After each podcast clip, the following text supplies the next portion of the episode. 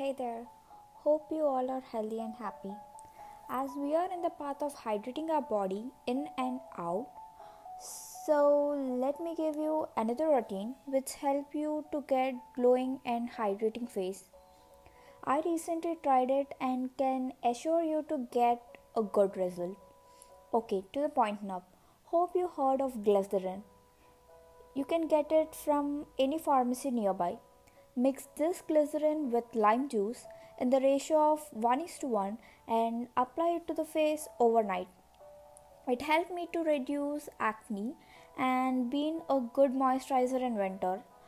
You can apply glycerin directly, but uh, it's okay to apply and if you have any sensitive skin which reacts easily with the lime juice make sure to replace lime juice with either water or rose water.